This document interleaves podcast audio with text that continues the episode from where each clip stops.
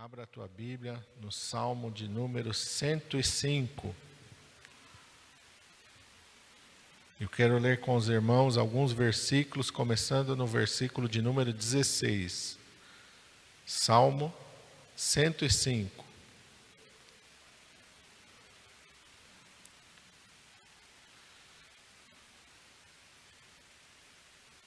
Começando pelo versículo 16. Ô Gabriel, muito obrigado.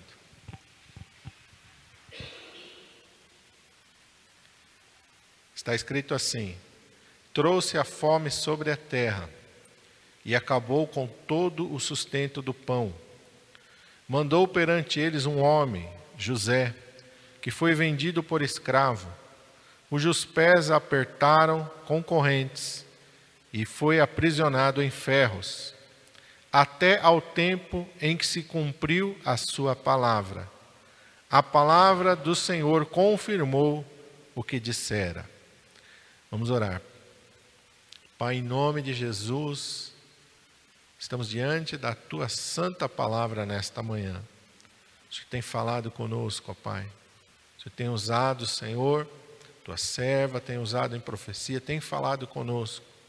Nós possamos ter os nossos ouvidos atentos para ouvir. Nosso coração esteja preparado, Senhor, como uma boa terra, para receber a tua palavra. Palavra santa, palavra poderosa, palavra viva, Senhor. E que nós, ó Pai, possamos ser não somente ouvintes, mas praticantes da tua palavra. Porque o Senhor fez uma diferença, Senhor, numa ilustração tão clara Aquele que ouve e não pratica, está edificando sobre areia, não vai resistir, vai ser grande a sua ruína. Mas aquele que ouve e pratica, está edificando sobre a rocha.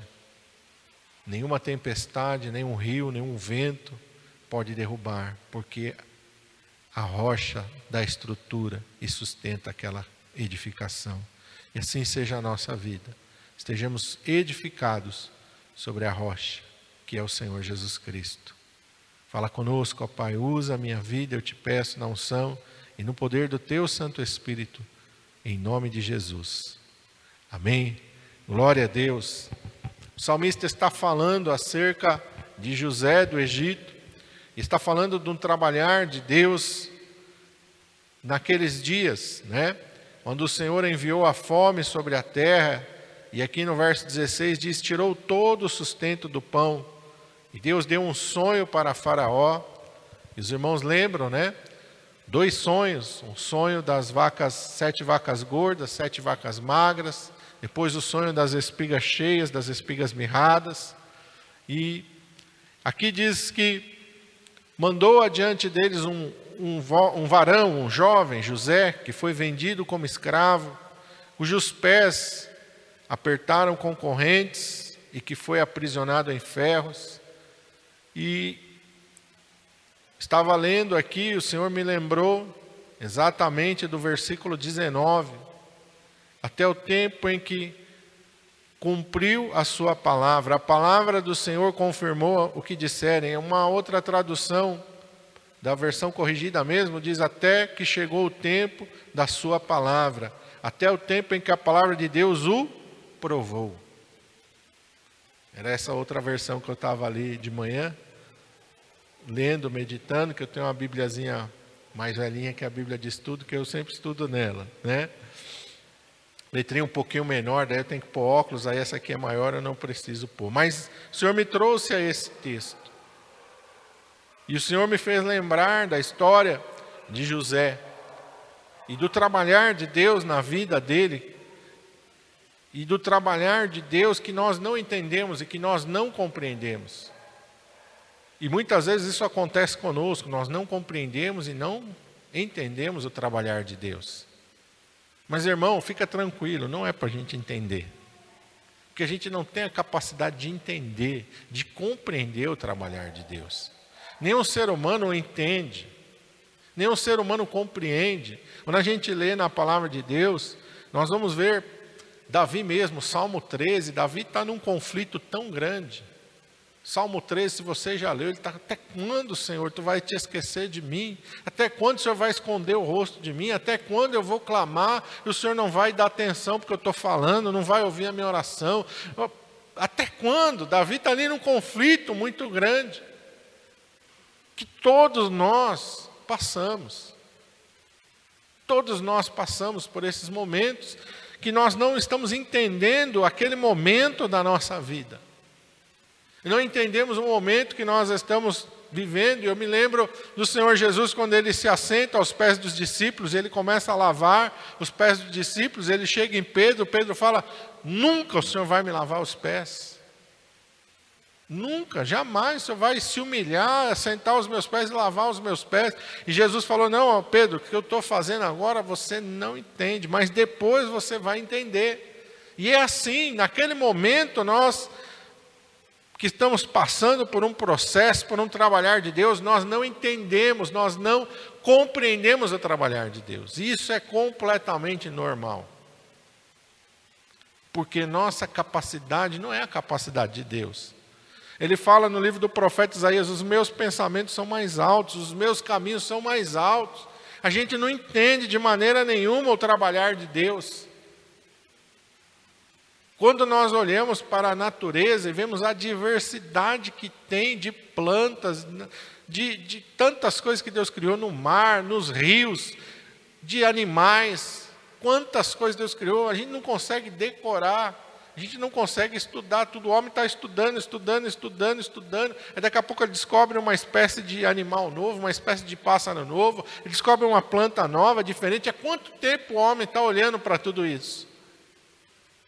Mas quando ele disse haja, tudo isso estava no haja, estava na mente dele, porque saiu da sua mente toda essa diversidade, e nós conhecemos um pouco dela, nós não conhecemos tudo. Quando você vai viajar, você olha a paisagem, quando você olha na televisão ou na internet, você vê aquelas, aquelas coisas tão bonitas, tão maravilhosas. Tudo isso, quando ele criou, estava ali. Quando ele disse haja, quando ele disse a terra produza, e a terra produziu segundo a sua espécie, e nós vemos a diversidade toda. Isso tudo não é obra do acaso, não é a própria natureza, não, isso tem alguém que determinou cada cor. Cada cor que existe na natureza foi determinada por Deus, cada planta segundo a sua espécie, cada fruto segundo a sua espécie, tudo isso saiu do coração de Deus. Toda essa diversidade tremenda está dentro dele, aqui na terra, e tem um universo inteiro que a gente não conhece, mas tudo isso está dentro dele. Como é que nós vamos entender ele? Como é que ele vai caber dentro da nossa mente?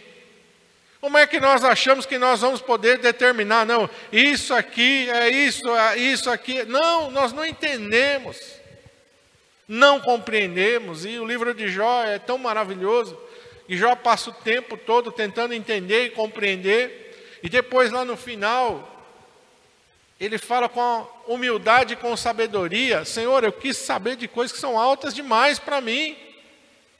Eu me abomino, eu ponho minha mão, tapo a minha boca, eu, não, eu me abomino no pó e nasci, sou pequeno. Nós somos pequenos para entender o trabalhar de Deus. E quantas vezes a gente fica questionando a Deus?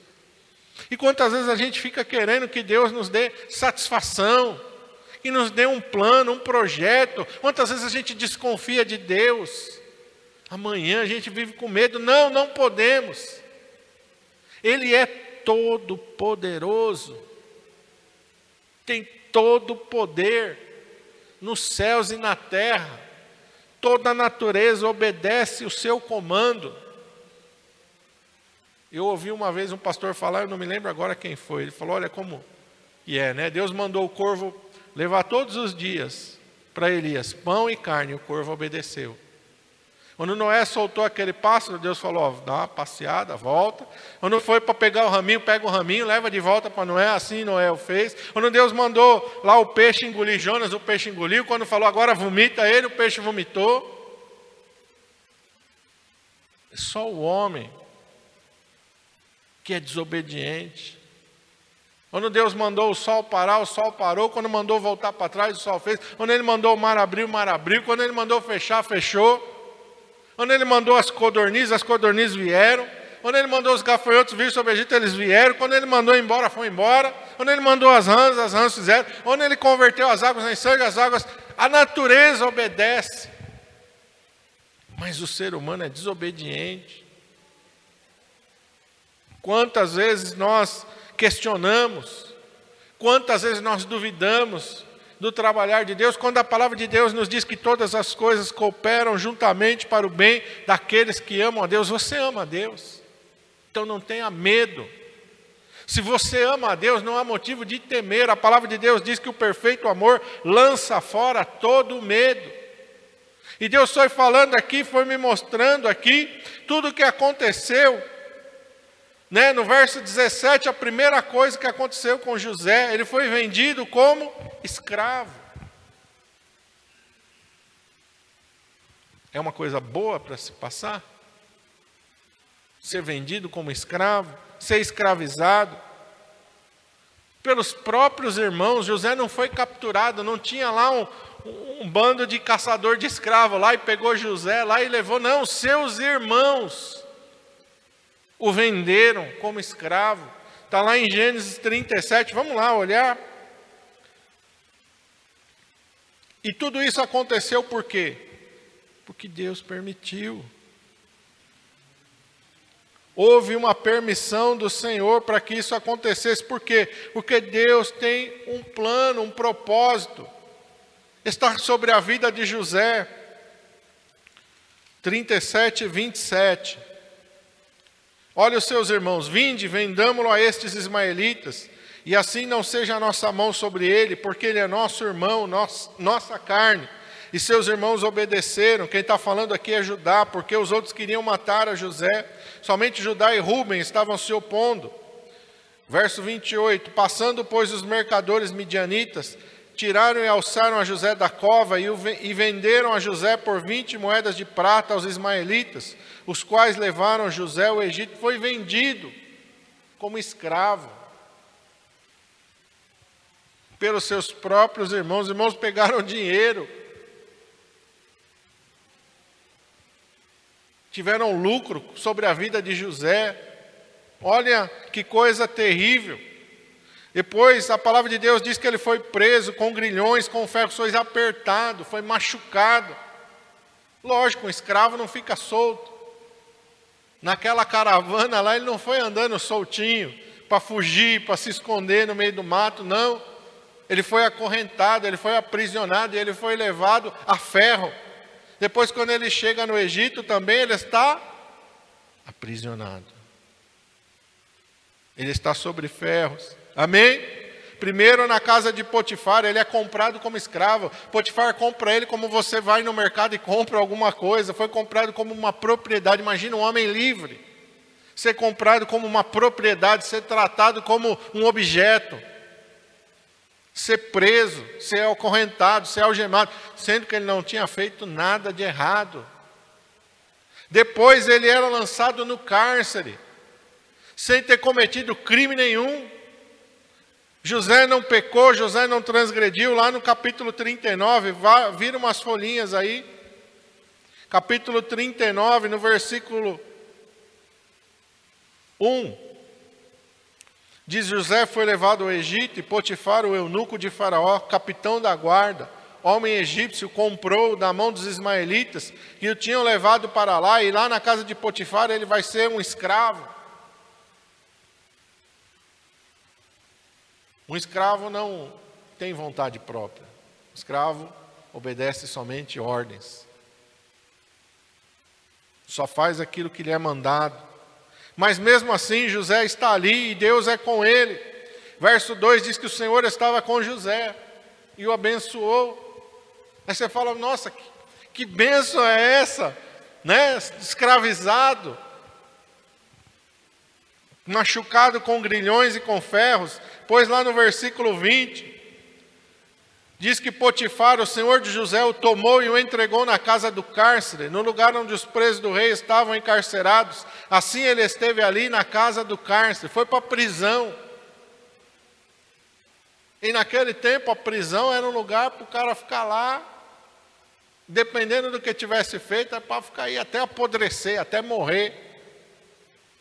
E essa era a sentença de José, porque ele foi acusado de estuprar a esposa do seu senhor, de tentar fazer isso. Então, ou ele morria, ou ele ia ser mandado para lá, até apodrecer lá.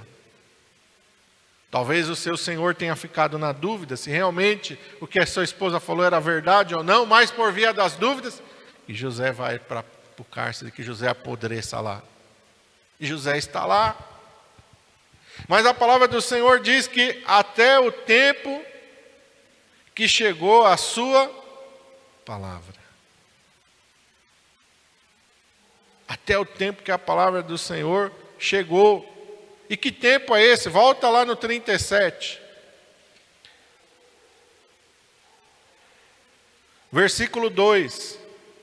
Antes de José ser vendido como escravo, Diz: estas são as gerações de Jacó, sendo José de 17 anos, apacentava as ovelhas com seus irmãos, sendo ainda jovem, andava com os filhos de Bila e com os filhos de Zilpa, mulheres de seu pai. Porém, José trazia más notícias deles a seu pai. José tinha quantos anos? 17 anos. 17 anos acontece dele ser traído pelos seus irmãos, ele ser vendido como escravo aos ismaelitas. Os ismaelitas chegam no Egito e vendem José a Potifar. Ali começa, com 17 anos, esse tempo. Tempo da palavra do Senhor, porque um pouquinho antes dele ser vendido como escravo, Deus deu a ele dois sonhos, em que os seus irmãos e a casa do seu pai o serviam. Então Deus deu uma promessa para ele. Mas logo depois da promessa começou o trabalhar de Deus através das lutas e das tribulações. Amém? E esse tempo durou até quando? Vamos lá para o capítulo 41, Gênesis 41,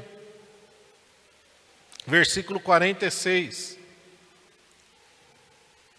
José serviu algum tempo na casa de Potifar, a mulher de Potifar tentou seduzir ele, ele fugiu, ela mentiu, diz que ele tinha tentado abusar dela, dali ele foi para o cárcere. Quanto tempo ele fica nessa luta?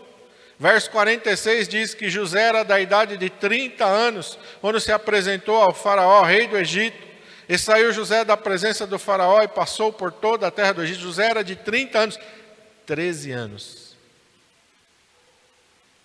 mas não foi 13 anos tranquilo. Não foi 13 anos na praia, não foi 13 anos de férias, 13 anos de sofrimento, de angústia. Ele recebeu a palavra de Deus e de repente começa um turbilhão na vida de José. Começa as coisas aos seus olhos, aos olhos humanos, deu tudo errado. Foi só ele abrir a boca e contar os sonhos que começou. A ira dos irmãos aumentou muito mais. Eles já tinham uma raiva dele porque ele contava as coisas erradas que os irmãos faziam para o seu pai e depois vem o sonho. Aí a ira aumentou muito mais. Para completar tudo isso, o pai dá uma capa colorida para ele, diferente dos seus irmãos. Aí pronto. Aí que o ódio deles era excessivo, ao ponto deles combinarem matar somente Judá e Rubem, fazem alguma coisa para livrar ele da morte. E ele está vendo tudo aquilo, José está testemunhando. José é testemunha deles combinando de matar ele, José é testemunha deles combinando para vender ele. Quando eles tiram ele daquele poço, daquela cova e vendem ele. Depois, mais para frente, eles mesmos vão dizer: Olha, nós víamos o seu desespero, o seu choro, a sua aflição. Imagina ele sendo levado como escravo, ele olhando para os seus irmãos, enquanto eles estavam ali, ainda dava tempo de desfazer o negócio, dava tempo deles se arrependerem. Quem sabe essa era a esperança dele, enquanto eles estavam ali caminhando, ele gritando e pedindo misericórdia. Mas de repente os seus irmãos saíram da sua vista, de repente a sua terra saiu da sua vista. E ele chega num lugar completamente estranho. Todos nós passamos por lutas e passamos por tribulações. Todos nós temos um trabalhar de Deus na nossa vida. E o que faz a diferença? a maneira como nós encaramos todo o processo. Porque a palavra de Deus diz, vamos voltar lá, no 37.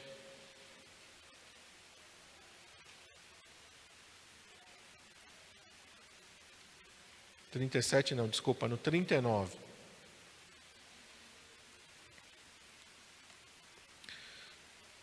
Primeiro verso 2 e o 3. Diz assim: E o Senhor estava com José e foi homem próspero, e estava na casa de seu senhor egípcio.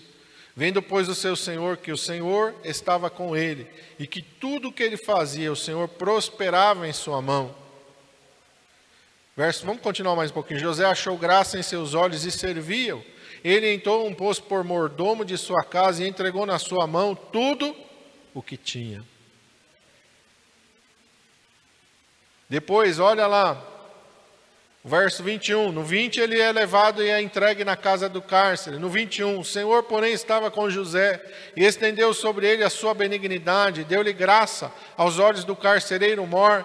E o carcereiro mor entregou na mão de José todos os presos que estavam na casa do cárcere, de modo que ele ordenava tudo o que se fazia ali. E o carcereiro mor não teve cuidado de nenhuma coisa que estava na mão dele, porquanto o Senhor estava com ele, e tudo o que fazia o Senhor prosperava.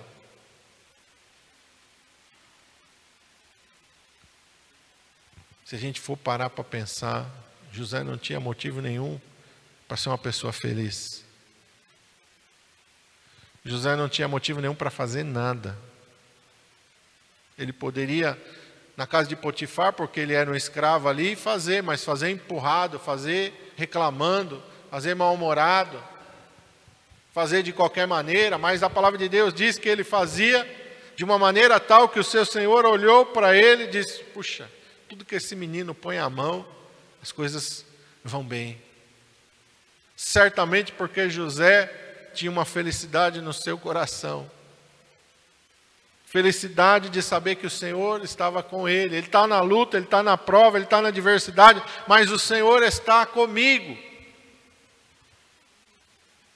tem um futuro, tem uma esperança.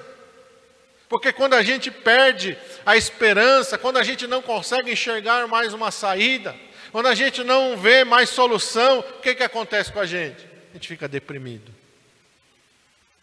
A gente perde a alegria, a gente perde a vontade de viver, você não quer mais nada. Alguém fala de alguma coisa para o futuro, você não quer saber, porque para você tudo acabou, não tem mais motivo de pensar no futuro, não tem mais motivo de pensar no amanhã, mas não é essa atitude no coração de José. Porque José sabe que ele serve a um Deus fiel e verdadeiro. Ele vai para a casa do cárcere, qual é a obrigação que o preso tem? Mas ele está servindo lá a ponto do carcereiro entregar tudo, verso 22, entregou tudo, ele está administrando a prisão. Carcereiro está lá, ó, verso 23, não, não sabe mais nada do que acontece na prisão, a prisão está sendo administrada por José.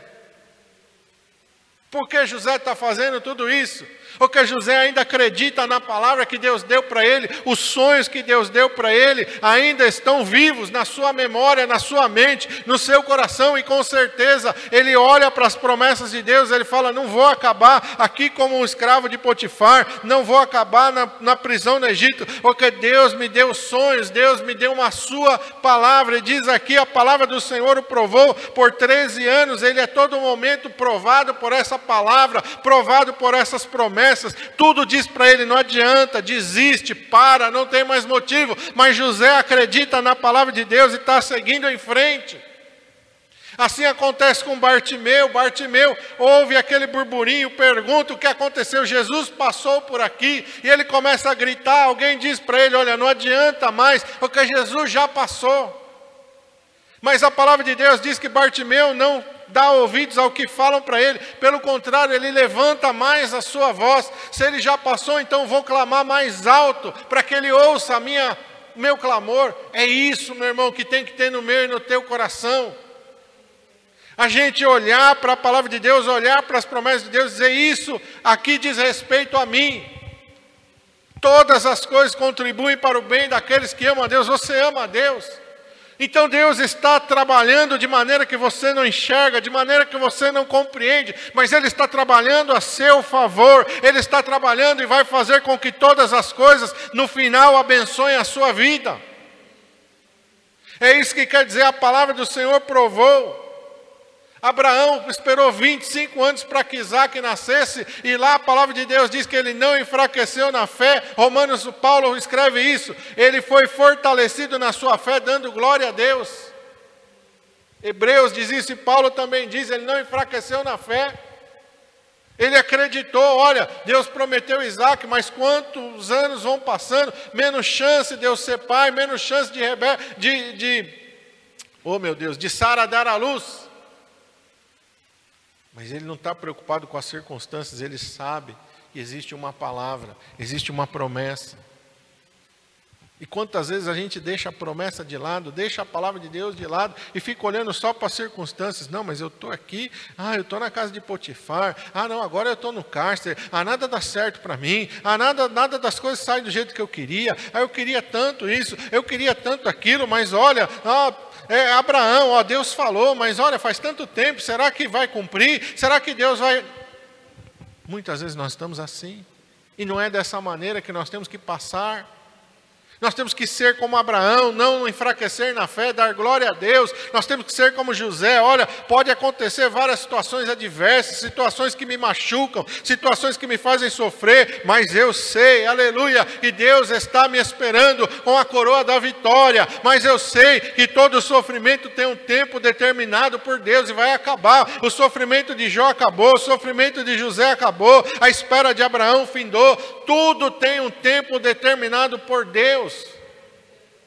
Não é assim que está escrito na palavra do Senhor? Há um tempo determinado para todas as coisas, há um tempo de Deus te provar, há um tempo de Deus provar a sua fé, provar a sua perseverança, provar, meu irmão amado, se você realmente ama Ele ou não. Apesar de tudo, se Ele é o teu maior tesouro, ou se são as coisas. Você só está feliz quando tudo dá certo, você só está feliz quando as coisas acontecem do jeito que você queria, ou você está feliz em qualquer situação, ou você tem forças para caminhar, mesmo que tudo está dando errado, como a mulher do fluxo de sangue, pensa numa mulher que se esforçou, que lutou, e é isso, é essa atitude que Deus quer ver em mim e em você a palavra do Senhor provou a José. Quando que a palavra do Senhor o provou? Quando ele foi traído, quando ele foi escravizado, quando a mulher de Potifar quis adulterar com ele, quando ele foi para a prisão sem ter cometido nenhum crime, quando o copeiro se esqueceu dele por dois anos. Ele foi provado em todas estas coisas, mas ele foi aprovado ele foi aprovado. Porque quando ele foi traído, não acabou a vida dele. Porque ele, quando ele foi vendido como escravo, não acabou a vida dele. Porque quando a mulher de Potifar tentou seduzi-lo, ele não cedeu. Por que, que ele não cedeu? Uma pessoa que não tem mais nada, não, não tem nada a perder, não iria pensar em nada, mas José tinha ainda propósito com Deus. É a mesma coisa que Daniel faz quando Daniel chega na Babilônia, ele propõe no seu coração não se contaminar. Por quê? Se ele viu Jerusalém ser destruída, por quê? Se ele viu o templo ser queimado e saqueado, por quê? Porque ele sabe que não é o fim. Amém? E é isso que você tem que entender. Por mais difícil que seja a situação, não é o fim. Deus tem o trabalhar na minha vida. Quando ele vai para a prisão, ele sabe: eu não vou morrer dentro dessa prisão, não vai acabar. Quando o copeiro se esqueceu dele, falou: ainda que os homens esqueçam de mim, Deus não se esqueceu de mim. A palavra do Senhor o provou. E nós somos provados pela mesma palavra. Todos nós. Não pensa que ah, com Deus, com José foi dessa maneira. José foi escravizado, hoje ninguém é escravizado. José foi traído, hoje nós podemos ser traídos. José foi ali seduzido, nós também podemos correr o risco de ser seduzidos. Amém? Podemos ir para a prisão sem cometer um crime? Hoje no Brasil nós estamos vendo que sim. Inverteu, né? Bandido está sendo colocado em liberdade e inocentes estão sendo condenados. A gente vê, isso é possível. As pessoas podem esquecer de nós, sim. Podem esquecer de nós. Mas Deus nunca esquece. Mas a sua palavra nunca passa. Ele vai cumprir a sua palavra, o tempo vai chegar e todas as promessas de Deus vão se cumprir. Não importa se são 13 anos, como José esperou, ou 25 anos, como Abraão esperou, não sei, esse tempo não pertence a nós, pertence a Deus. Mas uma coisa é certa, é o tempo do trabalhar de Deus na tua vida. Como é que você está hoje? Você está pronto hoje? Ou você ainda está guardando mágoa, ressentimento, rancor? Porque quando o tempo de José chegou, ele não tinha mais mágoa, ressentimento, rancor, ele pôde se encontrar com seus irmãos, que ele não desejou se vingar deles. Ele estava pronto para perdoar os seus irmãos, ele estava pronto para sustentá-los. Ele disse: Eu vou sustentar vocês, eu vou sustentar vocês até o fim das suas vidas, não se preocupem. Ou você ainda está ali muito magoado com as coisas que aconteceram na sua vida, o seu pensamento é de vingança, o seu pensamento é: tomara que Deus ponha a mão mesmo naquela pessoa e faz ela pagar todo o mal que ela me fez. Então você ainda não está pronto. Ainda tem um trabalhar mais de Deus. Se você está desanimado, pensando, ah, para que, que eu vou orar? Para que, que eu vou na igreja? Tudo, quanto mais eu busco, mais as coisas é, acontecem de errado na minha vida. Você ainda não está pronto. Você ainda não está pronto. Você tem que caminhar pela fé, olhando para as promessas do Senhor, olhando para a palavra de Deus. Por isso que a palavra de Deus diz que nós andamos por fé e não por vista. O que que José viu quando ele chegou na casa de Potifar? Sou um escravo. E qual era a perspectiva do escravo naquela época? ser escravo a vida inteira, até morrer. Mas ele se guiou por isso. Certamente ele fez amizade com outros escravos, escravos mais jovens, escravos mais velhos. Certamente ele ouviu dizer: Ó, José contou, eu sou livre. Ó, quem sabe um dia meus irmãos vêm aqui me buscar, quem sabe um dia meu pai me acha aqui. Ih, José, esquece. Teu pai te achar no Egito? vim aqui te comprar de volta, Ih, você vai morrer nessa esperança. Quem sabe ele ouviu isso? Mas José não está guiado por aquilo que vê, por aquilo que sente, ele está guiado pela promessa de Deus. Quando ele vai para a prisão, só sai daqui com a sentença de morte, ou quando chegar ao fim da sua vida. Ou se o faraó te perdoar. Você conhece o faraó? Não. O faraó sabe que você existe? Não. Ih. O copeiro servia faraó, o faraó conhecia, faraó se lembrou, perdoou ele. Mas e José? Conhecia o faraó? Não. Faraó sabia que José existia? Não. E José? E José? De repente ele tem um contato com o copeiro, pede para o copeiro, ó, intercede, conta a minha história para o faraó, faz o faraó saber que eu estou aqui, conta a minha história, mas a Bíblia diz que o copeiro fez o quê? Se esqueceu. O copeiro sai hoje da prisão. Certamente José ficou na expectativa, quem sabe amanhã ele conta a minha história para o faraó, e daqui a uns dias eu estou livre daqui. Aí passa uma semana, os outros presos, e aí José, Alguma notícia do copeiro? Não. Não. Uma semana só, né? Ah, vamos esperar um mêsinho aí, né? Passa um mês, e aí, José, alguma notícia do copeiro? Não. Ih, José. Acho que ele não teve oportunidade ainda, mas vamos esperar mais um pouquinho. Um passa um ano, e aí, José?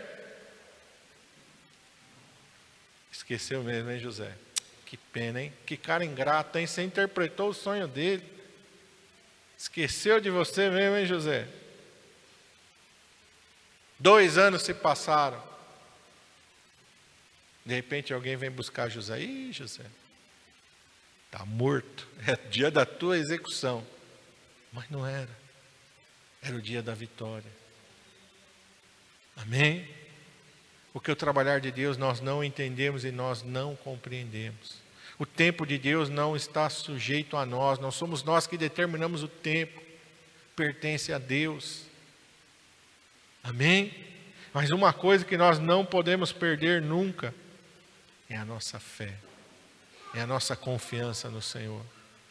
Jesus disse: No mundo tereis aflições, mas tem de bom ânimo. Jesus não falou: No mundo tereis aflições, sede mal-humorados. Porque olha, ninguém merece passar por aflição. No mundo tereis aflições. Olha, fique em casa e não saia. Deita na cama e fala que você não quer mais viver. No mundo tereis aflições, mas tem de bom ânimo. Tem de bom ânimo. Eu venci o mundo. Eu sou a prova de que não existe nenhuma coisa que pode derrotar aquele que crê em mim. Qual é a única coisa que o homem não pode?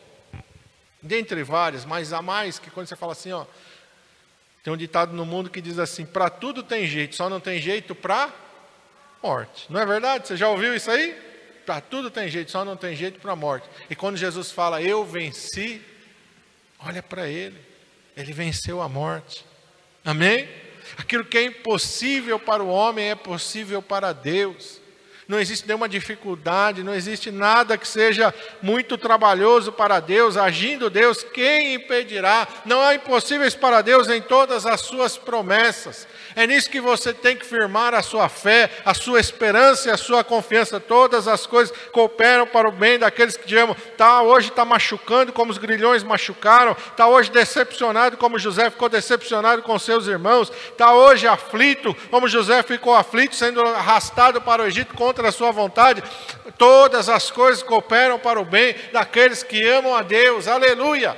A palavra de Deus diz: ser fiel até a morte, dar-te a coroa da vida. Davi declarou: pereceria sem dúvida se eu não cresce, que eu veria os bens do Senhor na terra dos viventes. Deus é que conhece o teu amanhã. Deus é que sabe. A palavra de Deus diz que Ele tira as nossas vestes de luto e coloca em nós vestes de alegria. O choro pode durar uma noite, mas a alegria vem pela manhã. Ele nos dá inúmeras promessas para que a gente não ande, meu irmão amado, sem ânimo, para que a gente não ande totalmente sem esperança. Não. Nós temos uma esperança viva e verdadeira. Curve a sua cabeça, feche os teus olhos. Aleluia, Senhor. Tu és Deus fiel. A tua fidelidade, Senhor, é algo, Senhor, que nós nunca podemos questionar ou duvidar. Ainda que nós sejamos infiéis, Ele permanece fiel, não pode negar a si mesmo. Por muitas vezes os filhos de Israel pecaram, transgrediram, se afastaram dos caminhos do Senhor. Mas o Senhor sempre se lembrou da sua aliança com Abraão, Isaque e Jacó. Aleluia. Até hoje, quando Deus olha para Israel, Deus se lembra da sua aliança com Abraão, com Isaque e com Jacó. Aleluia.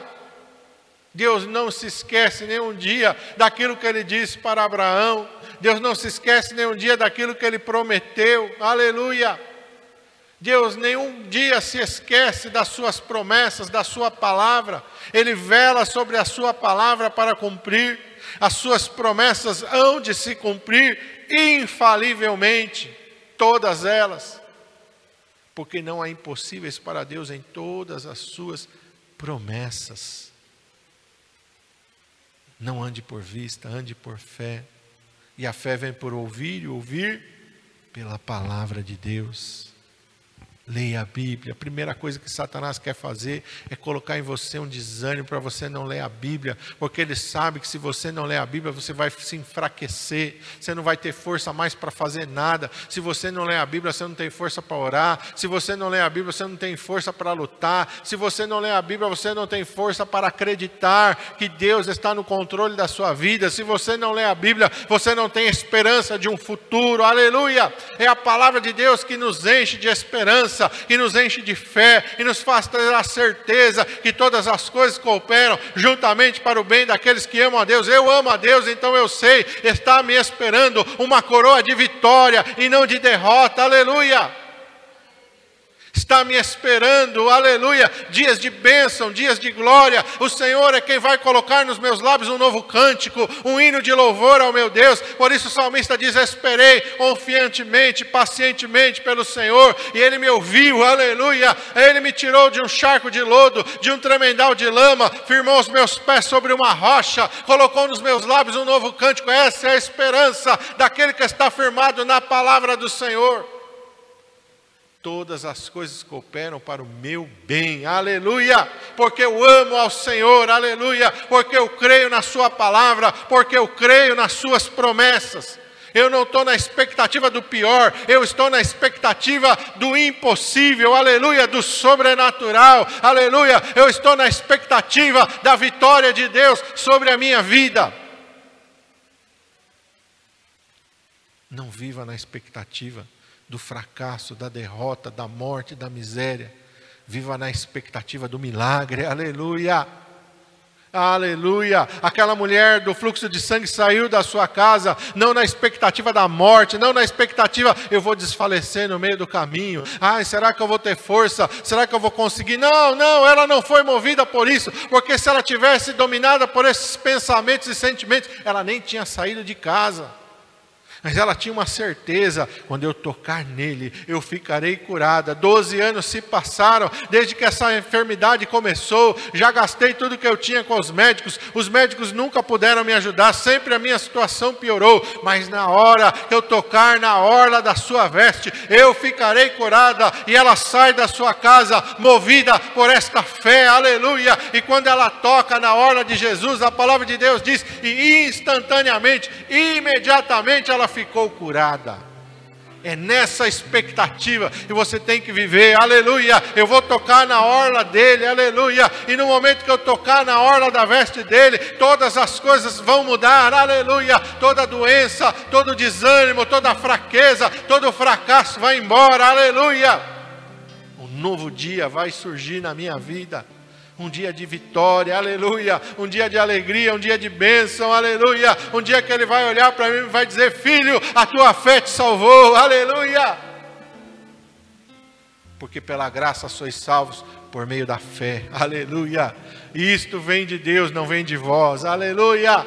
Quando você chegar no céu, não é porque você se esforçou, não é porque você foi bonzinho, não é porque você mereceu, pela fé pela graça, você vai chegar lá. Aleluia! E ele vai dizer para você: a tua fé te salvou, meu filho, aleluia. A tua fé no meu sacrifício, a tua fé na minha palavra, a tua fé na minha pessoa, aleluia. Viva pela fé, todos os dias da sua vida, não importa o que aconteça. Não importa o que você esteja vendo, não importa o que você esteja ouvindo, não importa o que este mundo diz para você, maior é Deus do que este mundo, aleluia. Se for preciso derrubar a muralha, ele derruba. Se for preciso abrir o mar, ele abre. Se for preciso parar o sol e a lua, ele para. Se for preciso mandar retroceder, ele manda, aleluia. Mas nunca ele vai mentir. Mas nunca ele vai falar algo que ele não possa cumprir.